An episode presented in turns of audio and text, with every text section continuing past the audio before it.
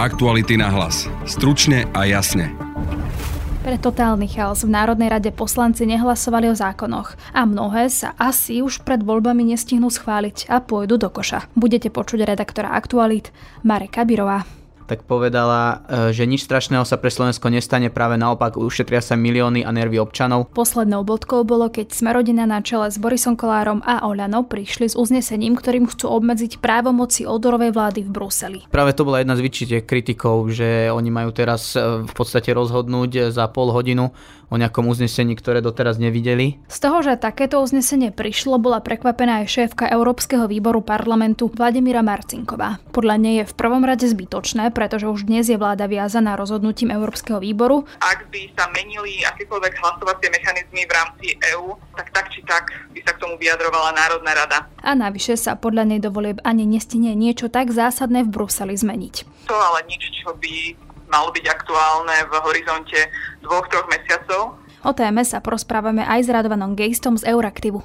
Ten za tým vidí politikárčenie pred voľbami. Práve tento typ voliča môže vnímať pozitívne stranu, ktorá rieši problém, ktorý v skutočnosti ani neexistuje, bude zavezovať úradníckú vládu, aby toto údajné právo Slovenska zachovalo. Je to v zásade dezinterpretácia toho, ako funguje rokovanie v Európskej únii. Vypočujte si aj krátky prehľad správ.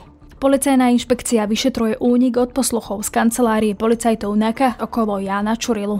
Hnutie Igora Matoviča zmenilo svoje meno. Jeho oficiálna skratka bude Olano a priatelia. Andrej Danko prilákal na svoju kandidátku bývalú televíznu moderátorku a v súčasnosti hviezdu konšpiračných webov Martinu Šimkovičovú. Práve počúvate podcast Aktuality na hlas a moje meno je Denisa Hopková. Nakupovať na Samsung SK počas Entertainment Festivalu sa oplatí. Využite skvelé akcie na mobilné zariadenia alebo akciu na druhý produkt za polovicu pri nákupe televízorov a domácich spotrebičov s dopravou zadarmo. Navyše máte istotu, že nakupujete priamo od výrobcu. Akcia platí od 15. do 31.5.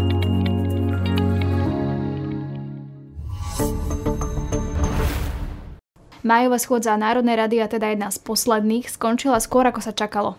A to ešte pred hlasovaním. Dôvodom mal byť totálny chaos v parlamente. To je téma, o ktorej sa budem teraz rozprávať s kolegom Marekom Bírom, politickým redaktorom, ktorého aj teraz zdravím štúdiu. Ahoj. Ahoj. Dlhodobo sa hovorí o chaose v Národnej rade, ale dá sa povedať, že to, čo sa včera stalo, bol chaos v chaose? Môžeš to takto nazvať samozrejme.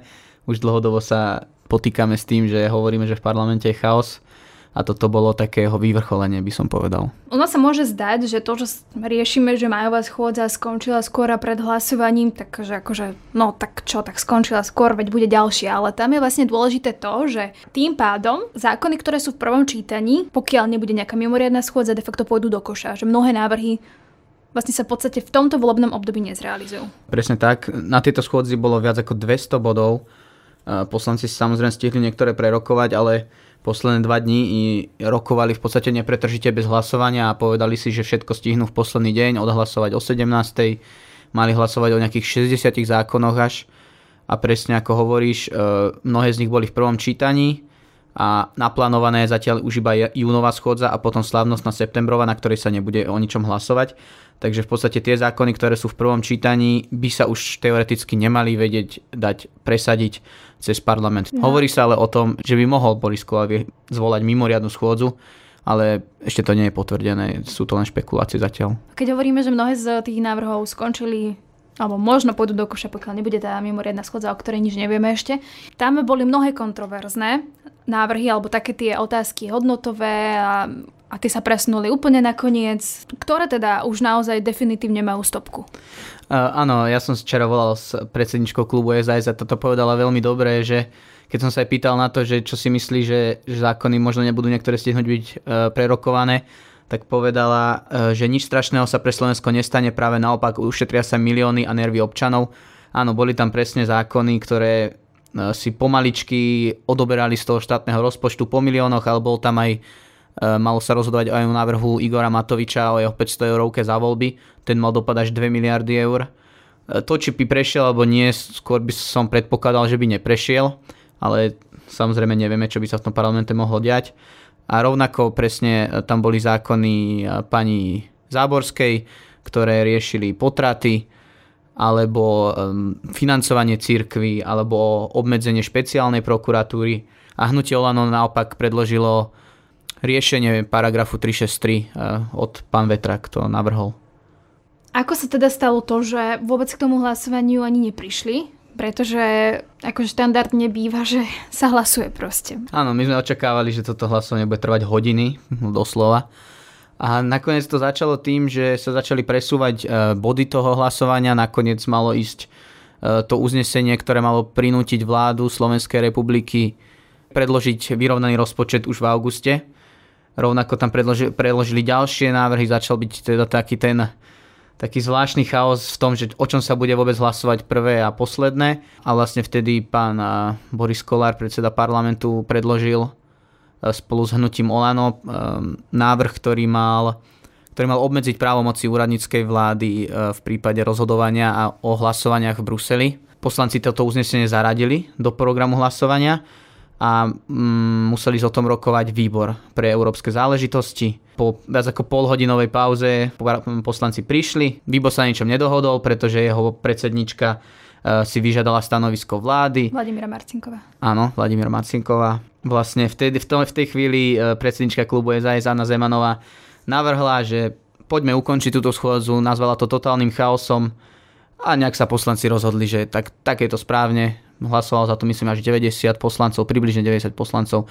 Jediný, kto bol proti, bolo hnutie Olano a zopár, zopár nezaradených poslancov. Takže bolo to veľmi zvláštne. To, že Boris Kolár prišiel s tým uznesením tak nečakane, to bol čo akoby ten hlavný dôvod, prečo sa tá schôdza celá tak skončila pred hlasovaním? Myslím si, že to bol ten, ten posledný klinec, lebo aj pani Zemanová vysvetlovala, že oni už dvakrát navrhovali ukončiť túto schôdzu predčasne. A evidentne aj vyzeralo to, že aj pán e, predseda parlamentu si tak nejak oddý, e, vydýchol, keď, keď poslanci rozhodli o tom, že to radšej ukončia miesto toho, aby ďalej hlasovali. Bol, mal taký úsmev jemný. Vysvetlil niekto aj to uznesenie, prečo s tým prichádza Kolár a Olano? Nie, práve to bola jedna z vyčitka, vyčitek kritikov, že oni majú teraz e, v podstate rozhodnúť za pol hodinu o nejakom uznesení, ktoré doteraz nevideli. Preto tam vznikol ten chaos. Momentálne vítam na linke poslankyňu Vladimíru Marcinkovú z SAS. E, dobrý deň. Dobrý deň, prajem. No včera teda parlament chcel prijať uznesenie, e, v ktorom by záväzoval vládu, že pri rozhodovaní o hlasovacích právach v Európskej únii bude práve parlament ten, ktorý o tom, dajme tomu, de facto rozhodne. Vy ste potom k tomu vlastne zvolali aj výbor. Čo teda sa vlastne ako keby na tom výbore dialo, alebo udialo, alebo aké bolo vysvetlenie No, pre mňa to bolo prekvapením, lebo ako predsednička Európskeho výboru som sa dozvedela o tejto iniciatíve poslancov 16.55 a o 17.00 to predložili. Takže už to je veľmi neštandardné. Neviem, odkiaľ idú tieto snahy, pretože žiadne takéto hlasovanie momentálne nie je v pláne v rámci Európskej únie. Ale samozrejme, že tam prebiehajú rôzne diskusie, aj diskusie o tomto, ale nič, čo by malo byť aktuálne v horizonte dvoch, troch mesiacov ktoré máme do volieb, takže uh, naozaj to neviem vysvetliť a potom mi napadajú už rôzne špekulácie, ktoré sa týkajú Maďarska a témy obmedzenia hlasovacích práv tejto veci, ale to sú naozaj už moje špekulácie, lebo hľadám tom nejaký zmysel a zatiaľ sa mi nedarí. A to, od toho Maďarska myslíte v zmysle, že čo, že by sme im chceli v tomto akože držať stranu, alebo uh, aké?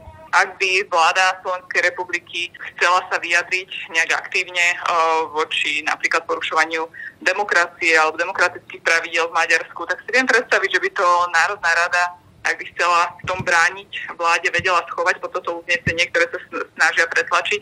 Ale hovorím, o, sú to moje špekulácie, ja sa snažím nájsť zmysel v tom, čo sa snažili predkladatelia docieliť svojim návrhom uznesenia, lebo je to niečo, čo upravuje zmluva Európskej únie a naozaj je to až absurdné znenie, ktoré, ktoré mne nedáva žiaden zmysel. Mňa napadlo to Maďarsko, kde som ako predsednička výboru bola viackrát prekvapená počas tohto funkčného obdobia tendenciami, najmä Igora Matoviča, podržať Orbánovskú vládu vo veciach, ktoré sú podľa mňa v rozpore s demokratickým riadením štátu, ale, ale hovorím, to už sú moje špekulácie, lebo ich proklamovaný cieľ sa týka práve veta a väčšinového hlasovania. Čiže oni vám nevysvetlili, že prečo s tým prichádzajú takto nečakane a vôbec prečo to otvárajú? No snažili sa mi to vysvetliť politicky a myslím si, že jediná rovina môže byť politická, ale právne takéto uznesenie naozaj nemá zmysel. Pretože ak by sa menili akékoľvek hlasovacie mechanizmy v rámci EÚ, uh, tak tak či tak by sa k tomu vyjadrovala Národná rada. V podstate Európsky výbor, ktorý vediem, dáva stanovisko a záväzné stanovisko vláde k akémukoľvek hlasovaniu. Toto uznesenie nemá žiadny význam a priznám sa, že keby som sedela v Bruseli a dozvedela by som sa, že na Slovensku prijal parlament takéto uznesenie, tak pokrútim hlavou, že, že takúto blbosť prijali, pretože je to naozaj uh, je to nezmyselné, uh, tá formulácia v skutočnosti je až absurdná, lebo všetky tieto vzťahy sú upravené v zmluve EU a akúkoľvek zmenu zmluvy by muselo potvrdiť všetkých um, všetky by museli potvrdiť všetky členské štáty, čiže tak či tak by to nemohlo obísť náš parlament. Naozaj nedáva mi to zmysel. Uh, posledná otázka, ale ak to teda prichádza s tým Smerodina Oľano, podporil to Smer hlas, tak je možné, že to na tej júnovej schôdzi tak či tak prejde? Áno, ja si myslím, že to prejde, lebo vidíte, že v takýchto veciach sa vedia spojiť všetky tieto nazvala by som ich euroskeptické strany. Momentálne zdravím Radovana Gejsta z portálu Euraktiv. Dobrý deň. Dobrý deň. Ešte predtým, ako sa dostaneme k tomu samotnému, tak poďme vysvetliť, ako funguje vlastne ten spôsob hlasovania, pretože napríklad pri zahraničnej politike tam je potrebné jednohlasná zhoda a niekde je kvalifikovaná väčšina. Po väčšine otázok eh, je potrebná kvalifikovaná väčšina to znamená, nie je jednoduchá väčšina, ale kvalifikovaná väčšina, ktorá sa počíta ako určité percento členských krajín, zastupujúcich určité percento obyvateľov Európskej únie. Ale sú otázky, zahraničná politika, dane a podobne, kde je potrebná jednomyselnosť. To znamená, každá členská krajina musí byť za, alebo aspoň nesmie byť proti. Môže sa zdržať, ale, ale nesmie vetovať hlasovanie. Najväčší problém sa tu ukazuje byť práve v oblasti zahraničnej politiky, pretože Európska únia tak tým pádom nie je akcie schopná, nie je v zásade funkčným hráčom v medzinárodnej politike. Mnohé dôležité rozhodnutia sa nepríjmajú kvôli vetu jednej krajiny alebo, alebo malého počtu krajín, ale častokrát je to iba jedna krajina a čo je ešte horšie, Niekedy to veto ani nesúvisí s vecou samou, ale je to skôr politicky vidia niektorým chce krajina dosiahnuť ústupok niekde inde. Čiže spôsob, ako to zmeniť je všetky, alebo aspoň čas rozhodnutí v oblasti zahraničnej politiky presnúť do oblasti, teda presunúť do hlasovania kvalifikovanou väčšinou. A to sa dá aj bez toho, aby boli, bez toho, aby boli menené zmluvy Európskej únie, čo je samozrejme veľmi komplikovaný proces. Dá sa to tak, že by sa na tom zhodli jednomyselne samozrejme všetky členské krajiny Európskej únie. Je vôbec na stole teraz táto téma, že by sa riešilo, že poďme to zmeniť? Hovorí sa už o tom niekoľko rokov, bol to dokonca jeden zo záverov diskusí s európskymi občanmi, ktoré sa viedli v podstate pred rokom, pred dvoma rokmi. Môžeme to chápať ako odporúčanie, aby sa Európska únia stala akcieschopnejším aktérom v medzinárodnej politike. Čiže áno, hovorí sa o tom a v podstate čaká sa, že v najbližších um, povedzme týždňoch, mesiacoch by o tom mali hovoriť aj zastupcovia členských krajín a možno niekde v druhej polovici tohto roka by mohol byť na aj konkrétny návrh návrh, o ktorom budú zastupcovia členských krajín hlasovať. A prečo je to potrebné ešte možno pár konkrétnych príkladov. My to v podstate vidíme teraz v poslednej dobe veľmi intenzívne, kedy rokovania o protiruských sankciách narážajú na veto v podstate vždy jednej tej istej krajiny, ktorá častokrát v tomto, alebo to veto využíva na presadzovanie úplne iných záujmov nesúvisiacich so sankciami ako takými, alebo na presadzovanie záujmov, ktoré sú absolútne partikulárne. Keď ste hovorili tá druhá polovica roka, čiže oni vlastne teraz v parlamente v tom uznesení ako keby aj narážajú na to, že sa obávajú, že by k tomu mohlo prísť niekedy teraz, lebo však v septembri by mali byť voľby, dajme tomu do konca septembra, možno v oktobri skončí úradnícka vláda. Čiže stihlo by sa vôbec dovtedy nejaká zmena, že by reálne úradnícka vláda zdvihla ruku za to, že dobre, my sme za to, aby sa niečo zmenilo? Je veľmi nepravdepodobné, že by sa také niečo udialo, okrem iného aj preto, že napríklad Maďarsko bude, myslím si, že takéto rozhodnutie blokovať. Čiže budú tu krajiny, ktoré povedia nie, asi nás čakajú ešte dlhšie rokovania, pokiaľ dospejeme k takémuto v Európskej únii. Ja to, čo prebieha v Národnej rade, skôr, skôr vidím ako, ja neviem, proste je to v zásade politická komunikácia pred blížiacimi sa voľbami. Strana Smerodina alebo ich zástupcovia už aj v minulosti mali problém s zrušením, alebo teda zrušením zásady jednomyselnosti pri rozhodovaní v Európskej únii v tých oblastiach, kde ešte ostala. Čiže uh, chápem to skôr ako politickú komunikáciu, než ako keby nejakú reálnu, uh, reálnu hrozbu toho, že by sa malo zrušiť hlasovanie jednomyselné v zahraničnej politike v EU. Čítate to ako nejaké vytváranie nejakej témy pred voľbami? No, nemyslím si, že slovenské voľby budú o tom, kto má aký postoj ku hlasovaní v zahranično-politických otázkach v EU, ale možno, že existuje typ voliča, ktorý počúva na napriek tomu, že je to fiktívny, ale počúva na argument ochrany slovenských záujmov v EÚ. To znamená, že urobíme všetko preto, aby sme chránili slovenské záujmy v EÚ, ako keby tie slovenské záujmy boli odlišné od európskych záujmov. A, práve tento typ voliča môže vnímať pozitívne stranu, ktorá vlastne rieši, rieši konflikt alebo rieši problém, ktorý v skutočnosti ani neexistuje, bude zavezovať úradníckú vládu, aby toto údajné právo Slovenska zachovalo. Opäť opakujem, že je to v zásade mm, akože dezinterpretácia toho, ako funguje rokovanie v Európskej únii, ale dezinterpretácia, ktorá na, na čas voličov funguje. Ešte keď pôjdeme trošku viac do praxe, keď sme spomínali, že niektoré krajiny to využívajú aj pre svoje záujmy a tak, tak môžeme aj konkretizovať. Je to napríklad Maďarsko, ktoré uh, zvykne blokovať, tentokrát to bolo, bolo 500 miliónov eur pre Ukrajinu, kde práve využíva to právo veta na to, uh, aby tá pomoc reálne tam nešla. Čiže predpokladám, že najmä asi kvôli Maďarsku sa táto téma vôbec otvára. Nie len, aj keď teraz je to najvypuklejší prípad, ale um, v minulosti bolo aj iné prípady, ale áno, dnes je to najmä Maďarsko. Um, na jednej strane to môže odzrkadľovať uh, postoj Maďarska, ktoré, ktorý je o mnoho viacej proruský než uh, väčšiny ostatných vlád v Európskej únii a je dokonca prorusky aktívne. Máme tu Rakúsko, ktoré je neutrálne, neposiela vojenskú pomoc na Ukrajinu, ale v takýchto prípadoch uh, nehlasuje tak, aby blokovalo pomoc Ukrajine. Čiže maďarské sú to mnoho proaktívnejšie, proruské, ale zároveň myslím si, že je tam aj ten druhý motív, to znamená, že Maďarsko vydiera ostatné členské krajiny Európskej únie a komisiu, pretože chce, aby mu Európska únia odblokovala eurofondy. Čiže využíva to na otázku, ktorá je v zásade nesúvisiaca s pomocou pre Ukrajinu, ale taký je to prostriedok politického nátlaku. Áno, tým, že má právo veta, tak má páky na úniu. Môžu vydierať, že dobre, vy mi dajte toto a ja vám ustúpim tu. Áno, pokúša, pokúša sa o takéto formy dílov, zatiaľ teda neúspešne, ale pokúša. Ja si myslím, že by niekto aj argumentoval, že my chceme, aby to ostalo takto, pretože by sa stratil hlas Slovenska, že keď sa nám niečo nepáči, môžeme zdvihnúť ruku, povedať, že s tým nesúhlasíme. No, tam sú tri protiargumenty. V prvom rade Európska únia je spolkom krajín, ktoré chcú navzájom spolupracovať.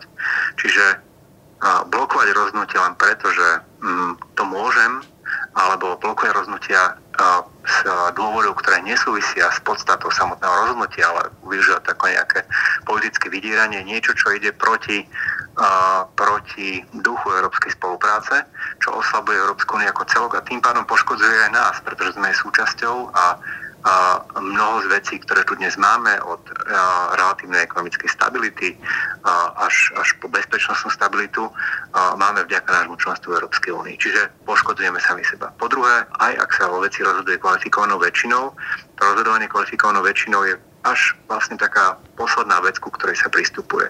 Diskusie sú dlhé, snažia sa do výsledného rozhodnutia zahrnúť postoje pozície všetkých krajín. Čo je v podstate dobré, pretože takto tá možnosť, že ak krajina nedá relevantné argumenty, ak sa nebude snažiť uh, budovať si uh, nejaké, nejakú koalíciu podobných, uh, podobne zmýšľajúcich krajín a tak ďalej, tak táto možnosť, a, a teda a, ak to neurobi, tak bude nakoniec prehlasovaná, tak táto možnosť znamená, že naozaj krajiny vnášajú do diskusie relevantné argumenty a nehovoria iba nie, nech sa deje, čo sa deje. Nie, to znamená, že v podstate to skvalitňuje fungovanie Európskej únie, ak tamto právo veta nie je, pretože neumožňuje také hm, veľmi jednoduché blokovanie, niekedy aj z dôvodov nesúvisiacich s meritom veci. A po tretie, a to je tiež veľmi dôležité, v skutočnosti právo veta o mnoho viac berie Slovensku hlas, než keby tamto právo veta nebolo, pretože častokrát my by sme aj chceli robiť niektoré veci a, a, a vieme ich robiť o mnoho efektívnejšie, keď ich robíme spolu ako Európska únia, ako súčasť Európskej únie. A, ale potom príde jedna krajina a mnohokrát aj z dôvodov, ktoré nesúvisia s vecou, povedia jednoducho nie a nebude sa to diať.